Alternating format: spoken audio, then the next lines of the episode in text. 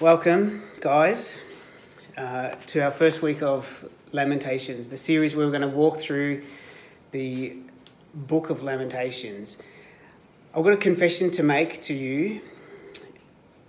When I told my kids I was going to preach a sermon out of Lamentations, they naturally asked me, What is Lamentations about? And they have a general idea because of some great Bible videos that they watched, but they're always happy to hear more. And what was my answer? My answer was this well, kids, Lamentations is the Hebrew equivalent of a sad country song. Um, you know, the ones that says, uh, My girl has left me, my truck broken down, uh, my dog ran away, and I'm alone in this town. Um, then I actually got around to reading the book of Lamentations in detail. And boy, was I ever wrong.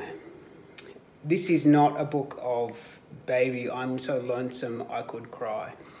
Uh, this is a book of utter devastation.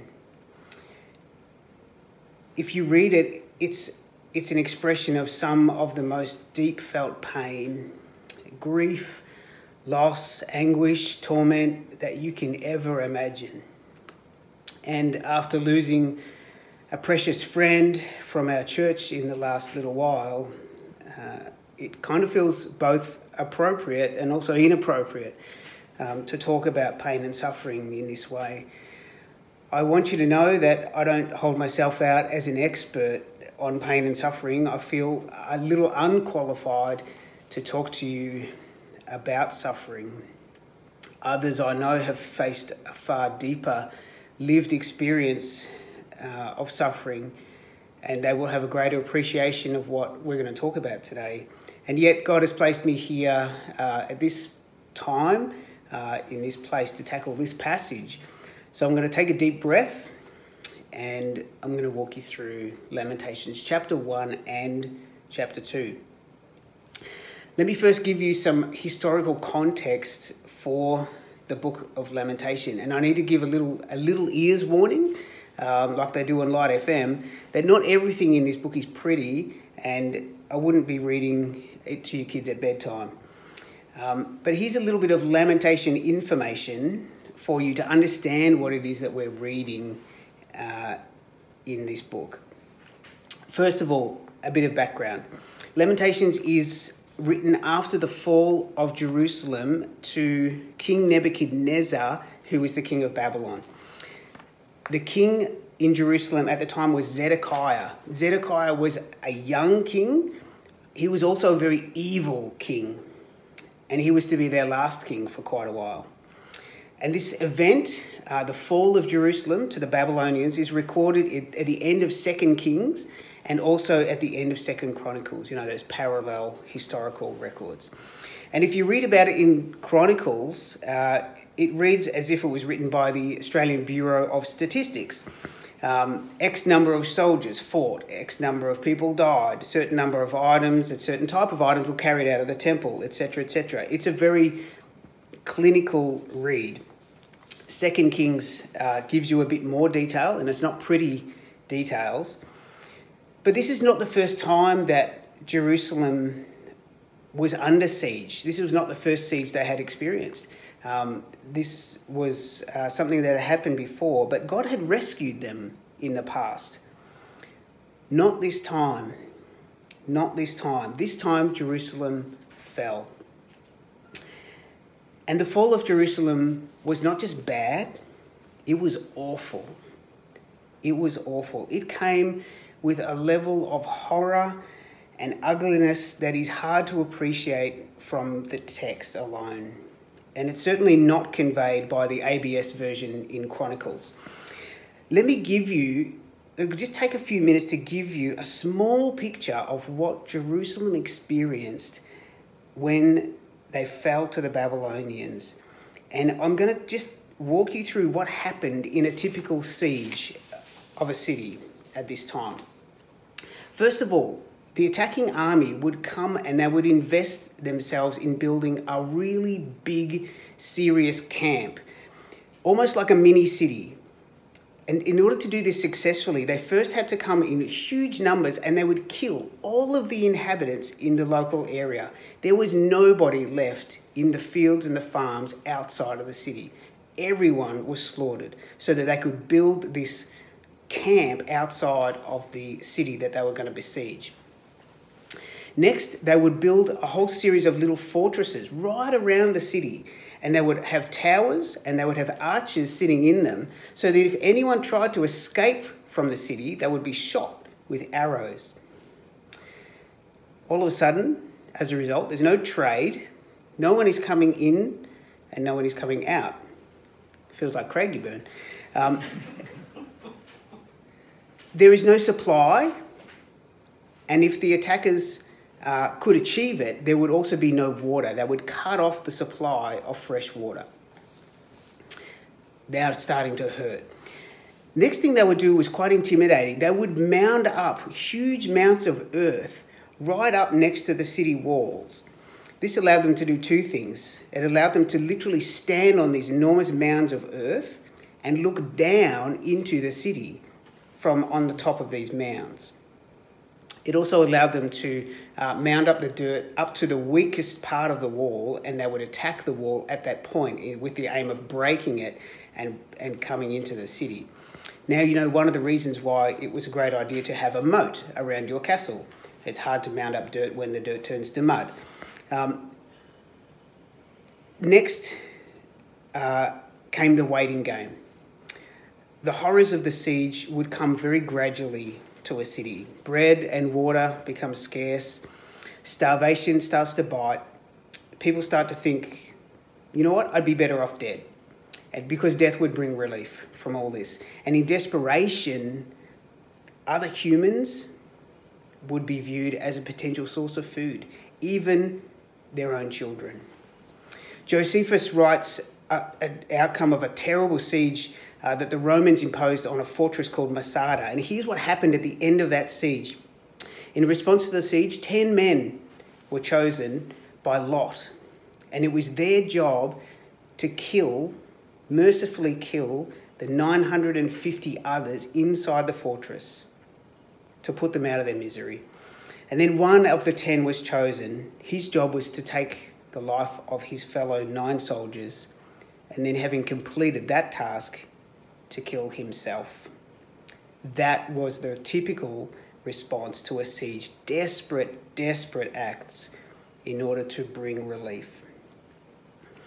Ultimately, when the time was right and when the attackers thought that the city was sufficiently weakened, they would bring a battering ram and they would attack the wall at its weak points, or they would try to burst open the gates.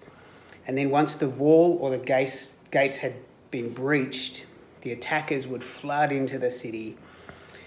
One writer put it this way he said, The horrors experienced by a city under siege is surpassed only by the barbarities perpetuated at its capture. And I won't go into that detail, but read Lamentations, you'll get the idea. The longest siege that I read of in this preparation was 13 years. Jerusalem fell after 18 months, a mere 18 months, uh, during which the shortage of food and water drove people to incredible acts of desperation. Ultimately, the city walls were broken, the Babylonian army came flooding in. The Israelite army, no doubt weakened from starvation, uh, they tried to flee on foot and they were mown down by the Babylonian pursuers. That is the setting for this book, and all, already I can feel that I've just brought the mood in your lounge room right down um, because this is not a pretty sight. The author of the book, uh, we don't know for sure. Jewish tradition is that Jer- Jeremiah uh, wrote the book. Uh, he's not named, but the detail of the writing suggests that uh, it was someone who witnessed the siege and who saw the invasion, and Jeremiah fits the bill in that respect. The style of Lamentations is really interesting. It's a collection, actually, of five poems, and they're not just any poem, uh, they are each a funeral dirge. Now, what's a dirge, you might ask? I'm glad you asked. Um, a dirge is not something familiar to us in Australia uh, or even in typical Western culture. Uh, it is a it is a funeral poem. It would be something that you would read out as a mourning, um, as a sign of grief and sorrow. It was a common thing in Jeremiah's day, uh, and each poem, interestingly, except for chapter 5, the very last one, each one is an acrostic. That means that each verse started with the next letter of the alphabet. Uh, so if I was writing an acrostic, the first verse would start with A, and then the next with B, and the next with C. And they do that. Uh, 22 verses. There was 22 letters in the Hebrew alphabet. Uh, and you'll see 22 verses in chapters 1 and 2 and 4 and 5. The middle chapter, chapter 3, has 66 verses. It's got AAA, BBB, CCC. Each has three verses starting with the next letter of the alphabet. Uh, on a graph, it kind of looks like this. It's really ordered. It's very, very precise. Um, it's, it's got a whole lot of um, purpose and order and, and deliberation in it. Uh, and it's something which contrasts really interestingly against the chaos and the feelings and the mixed emotions that we find in Lamentations. So, what are chapters 1 and 2 about? Well, interestingly, I went through an exercise where I was asking myself the same question what are these, what are these chapters about? Because when I read it, it just seemed like a whole mix of everything. And so here's what I did I didn't know this would work, um, but it did happen to work this time. I started color coding. Uh, I got my computer and I copied the text, and then I color coded four different things. I color coded what led them to this point. What have they just literally experienced? What have they experienced? Who is behind it? and what are they now feeling or how are they responding? What, what, is, what is the feeling and response happening right now? And here's what I saw. Chapter 1, a huge mess of colour. Four different colours, all interspersed throughout all the verses. The 22 verses was just a big, it would look like hundreds and thousands. It was a fairy bread picture. But then I saw in chapter 2 very clear blocks, very clear blocks that said, hey, this is what is behind it. This is what we're experiencing. This is how I'm responding. And it became very ordered and a lot more, um, uh, yeah, just, a, just a, a really deliberate way of laying it out. And again, it helps me to reflect that chapter one seems like just a blurting out of feelings and observations and hurt and sorrow um, and wanting to know that God sees what's going on here, it helps to reassure me actually that it's okay to pray that way. It's okay to talk to God that way.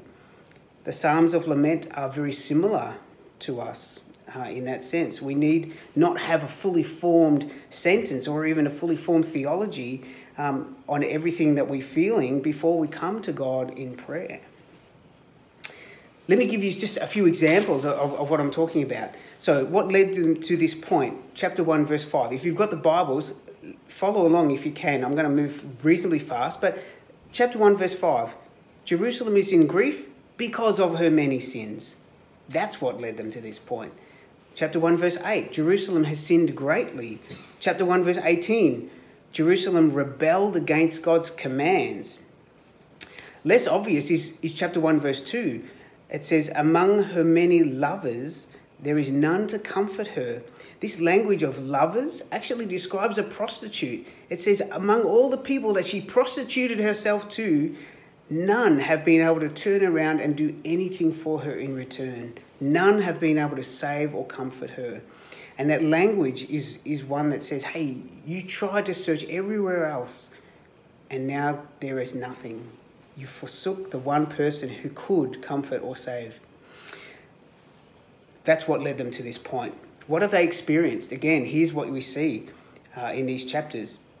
Chapter 1, verse 2 Friends have become enemies. That's what they've experienced betrayal. There's betrayal, there's bitterness, there's anguish, there's loneliness. Uh, physical strength is gone. Literally, they are weak. Uh, the splendor and honor that came with this city has disappeared and it's been replaced with hopelessness and starvation. Jerusalem is literally being mocked and humiliated. People are laughing at what seemed to be a great city, and now it's been decimated. Chapter 2, verse 12 children are dying in the streets, and they're asking their parents, Where is food? Where is drink? What is going on? Their lives are ebbing away in their mother's arms. That is literally a description of what happened in the fall of Jerusalem. Now, the next question who is behind it? Man, I found this fascinating to go through and color code the verses that talk about who is behind it. Amazingly enough, the author is in no doubt about who is behind it. He knows it was the Babylonians who came knocking and who eventually came through and slaughtered people in the city, but he also knows that there was a sovereign God who warned them that he would bring this about unless his people turned from their wickedness. And so we see, although we see reference to enemies as a player in these chapters, we see references, far many more references to the Lord as the one who has been the ultimate actor in this picture. Chapter 1, verse 5 The Lord has brought her grief because of her many sins. Uh, chapter 1, verse 17 The Lord has decreed for Jacob that his neighbors become his foes. If that wasn't enough, then big, chap, big slabs of chapter 2 um, describe the way that God has acted towards his people in judgment on their sin. Like an enemy, it says in uh, chapter 2, verse 4 like an enemy, he's strung his bow and he has slain and poured out his wrath. Those are harsh words to attribute to God. So, what are they feeling? How are they responding? Here's what Lamentation says chapter 1, verse 1. I feel like a queen who has just become a slave. Chapter 1, verse 12. I feel like I've been personally stalked and attacked by God Himself. Chapter 1, verse 15. I feel like a grape that has been trampled in a winepress. You know those ones where you, you squish them with your bare feet. Chapter 1, verse 9. I feel so ashamed about what has been exposed in me. It's like being caught naked. And how do they respond? In chapter 1, it's mostly just look, God, look. Look at what I'm experiencing. Look how distressed I am. Look at the way my enemies have triumphed. Look at my suffering. This picture is not right. There is no call for God to relent. It's too late. It's actually too late for that. But there is a call for God to listen and to notice. And listen to these verses from chapter 2. They just, they, they no longer say, look, they just grieve. They just grieve.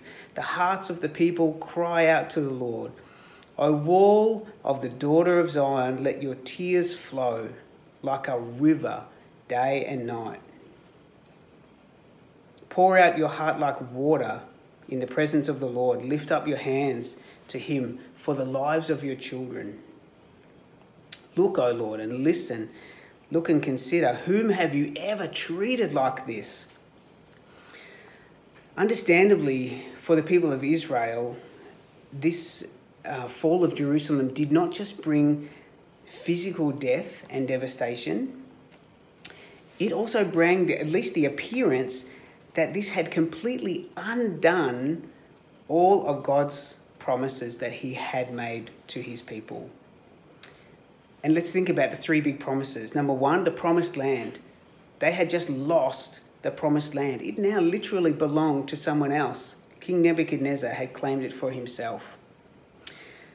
The promise that they would always have a king from the line of David. Well, their new king had just been captured. In fact, their king had not only been captured, he had his eyes taken out. The last thing their king saw was the slaughter of his own sons in front of his very eyes. They no longer had a king, they no longer had a promised land, and now the temple, the place where God promised that he would dwell with them, the temple has been burned down just after it was looted for its riches and its priests slaughtered in the temple. And knowing that God Himself has done these things, the author attributes these things to God. knowing that God Himself has done these things, I don't know about you, but this causes me a great deal of confusion or, or this strange emotion. Why would God do this? Why would God bring them to this point? I can understand that they would say, well, hang on, this is not the outcome that God promised us. He fulfilled his promises and now he's undone his promises. What is happening here? This would understandably challenge their ability to trust him because they can't see how possibly this could be the right picture. In fact, that, that verse from chapter 2, I, can't recall the exact verse now, but it, it says, Look, O Lord, and consider, whom have you ever treated like this? It basically says, I feel like we are being treated more harshly than any other nation you have ever judged. It's tough stuff. It's not that country western song that I thought it was. And it brings up some really big questions, uh, for me at least. But I think the biggest and possibly the hardest question is this Does God do bad things? And when I say bad things, I mean, does God do things that hurt? More than just step back and, and passively watch or choose not to intervene in the consequences of our own actions, could it be that God actively does something that would bring pain? or cause hardship or grief or loss to the people that he says that he loves. And if he would actively do that, why? Why would he do that? I know I'm touching on a really raw nerve here, and I, I want to acknowledge that. And yet, I don't want to back away from what God says in His Word. And so, as daunting as that question is, I want us to embrace the question. And as we do, I want to encourage us to allow our view of God to be shaped by the truth of Scripture, all of Scripture. You know, I let me tell you a, another confession. I have a tendency to read Scripture selectively, and here's what happens, and, and I wonder whether you do this too, or at least whether you're tempted to. I read Scripture in a way that conforms to my own preconceived mental image of God. I prefer to regard my mental image, the God that I believe in or I've chosen to paint a picture of in my mind, as accurate. I prefer to regard my own personal view of God as accurate and, and relatively complete. And so when I come across a passage of scripture that challenges my mental image of God, that doesn't fit exactly right with my mental image of God, I find myself saying things like this I say, uh, yeah, I prefer to view it like this. Uh, or I, I use this line. Look, I, I've always taken the line that, and then I communicate my, my personal view, my preference. Or I say, uh, I can't accept the, the exact reading of the verse that you've described there because my understanding has always been. And again, I, I reinforce my mental image to God. What I have a tendency to do is to keep my mental image of God the same, not moved, because I'm happy with it, and I reshape what the Bible says to fit, to rest easy on my mind. But God calls me actually to do the exact opposite. God calls me to regard His word as fixed and true and pure and to allow my mind to be shaped by it. To listen to what God says about Himself and to change my mind to conform to His perfect picture of Himself. That's what I'm called to do. You don't get to know someone if you pretend that there's nothing more that you need to know. And so I want to challenge us as we go through this book of Lamentations together to allow our minds to be conformed and changed and bent by the truth of Scripture, not to bend and change Scripture to rest easy on our minds. That's not an easy thing, I know. I'm not asking easy. In a summary sermon on Lamentations, which I commend to you greatly, a pastor called Mark Dever says that as we face this question of does God do things that hurt? Does God do these bad things? He says we're faced with two extremes. And neither extreme at, at each end is particularly helpful, and neither of them is accurate. At one end of the extreme, right up this end, is the position that God does not and would not and could not ever be responsible for something that causes pain. If there's pain, we've brought it on ourselves, uh, or it's caused by other people. That's, that's one extreme view. Uh, true, things are often caused by other people or even ourselves.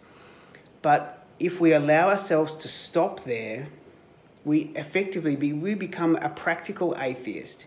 We ignore the hand of God because we look for every other possible explanation. There's difficulty in accepting that God would actively have a role in our lives that results in pain. But be warned friends, be warned about dismissing God from having that role because if you continually dismiss that role, you will end up with a distant deity who is very different to the true God of the Bible. God is not a distant deity. God is close. God is involved. He's active. Don't go to that end of the spectrum. It is not helpful and it is not accurate or true. At the other end of the spectrum, down this way, is a response that sees every, every incident uh, that is uncomfortable or annoying uh, or disappointing uh, or painful as some kind of divine message. And, and we find that we have to interpret this message. Uh, oh, I stubbed my toe and I missed my train, and it both happened on the same day. What is God trying to tell me? Um, this, this obsessing about trying to divine uh, the message that's in our circumstances is also unhelpful and inaccurate.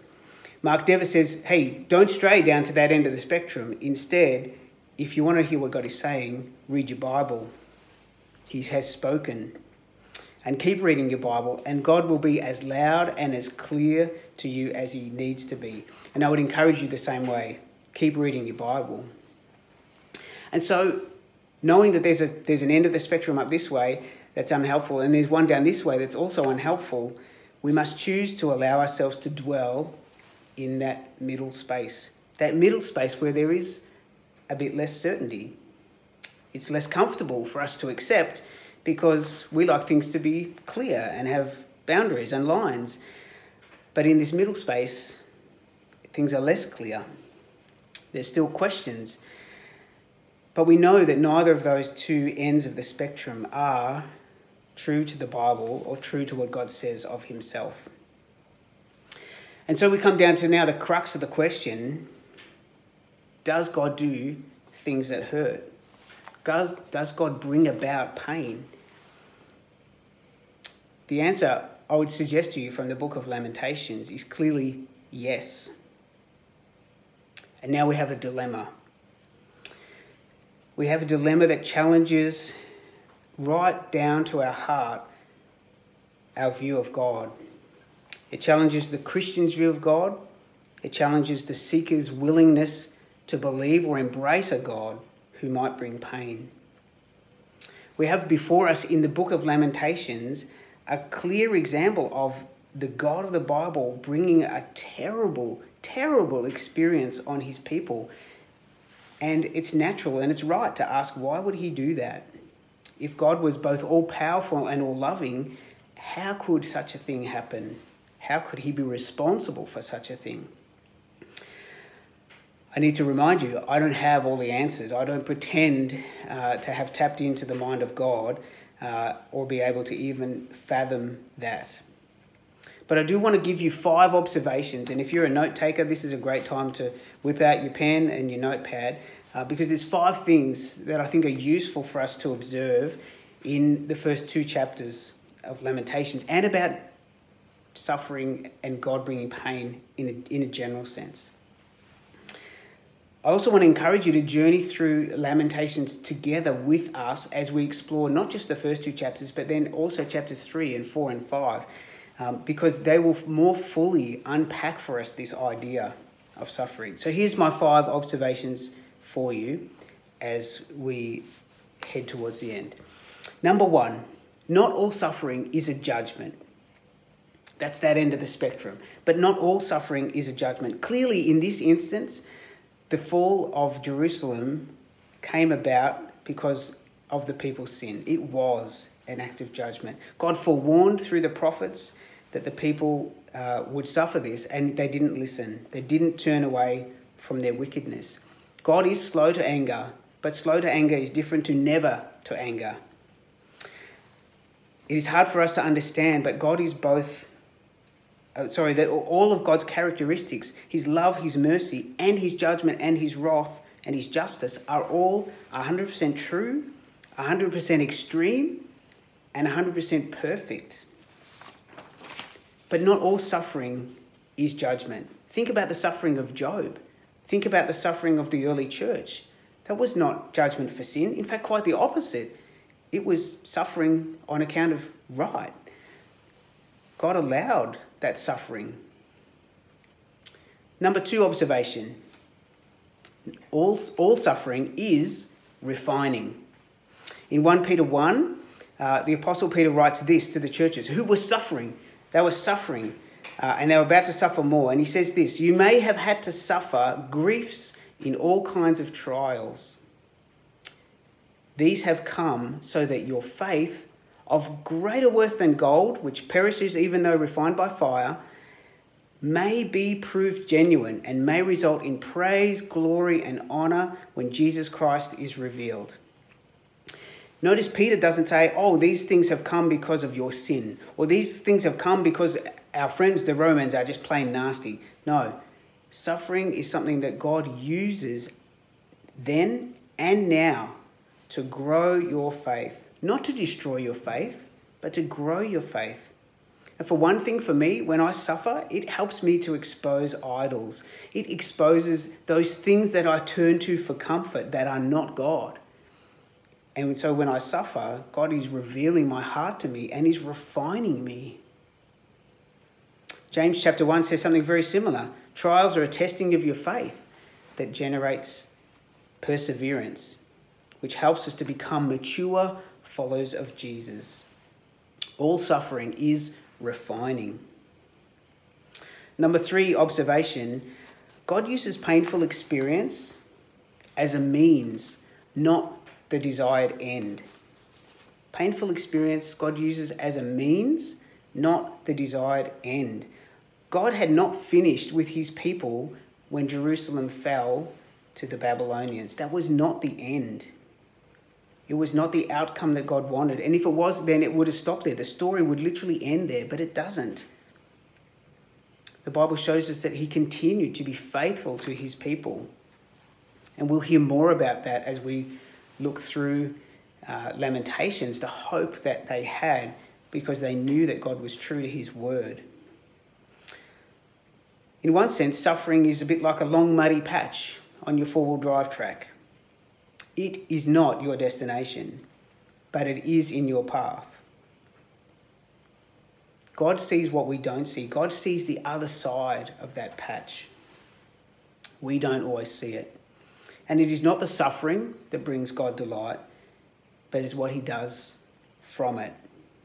Little Caleb Lewis, God bless him, he read a story to us a few weeks ago uh, about Basil the branch who was attached to the vine. And Basil was pretty chuffed with his branch uh, until uh, the gardener comes and prunes. Uh, and it looks like Basil got his nose chopped off. Um, Basil gets pruned by the gardener and he's a bit upset. And then he sees that where he got pruned is where he's bearing fruit. And he sees what God saw. Sorry. he sees what God saw on the other side of the suffering. A doctor treating a patient may cause great pain, but for an ultimately good purpose. That's probably better than the full drive analogy. We trust ourselves to doctors, even though sometimes it causes us great pain. And we know that we can trust ourselves to God even more. My fourth observation is this we may not know what the answer is, but we know what the answer is not. I'll say that again. We may not know what the answer is, but we know what the answer is not. In a really great talk, again, I commend it to you. Tim Keller um, does a talk How can God allow suffering? How can a good God allow suffering? He suggests that even though we don't know what the reason is behind our suffering, the purpose in it is, is maybe unknown to us, but we know what God has revealed about Himself through the gospel. And it helps us to know what the answer is not. And the answer cannot be, it can never be that God doesn't love you. It can never be the answer. Why? Because if that was the answer, then the gospel would not be true. The gospel is the ultimate demonstration of love. If God didn't love us, the gospel wouldn't be true. And that leads me to my final observation. Number five, the cross, the cross brings us clarity on suffering.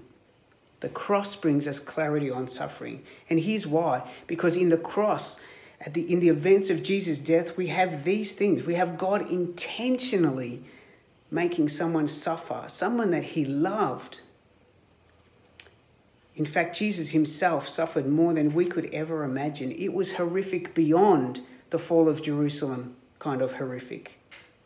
And that suffering was not deserved, it was completely undeserved and yet completely in line with God's will.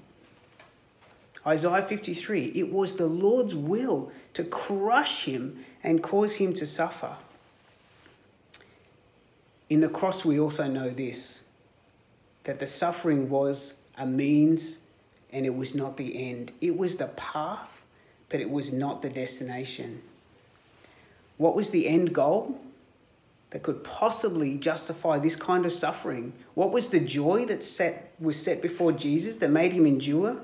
What did God have that he could possibly cause his own son to suffer like that?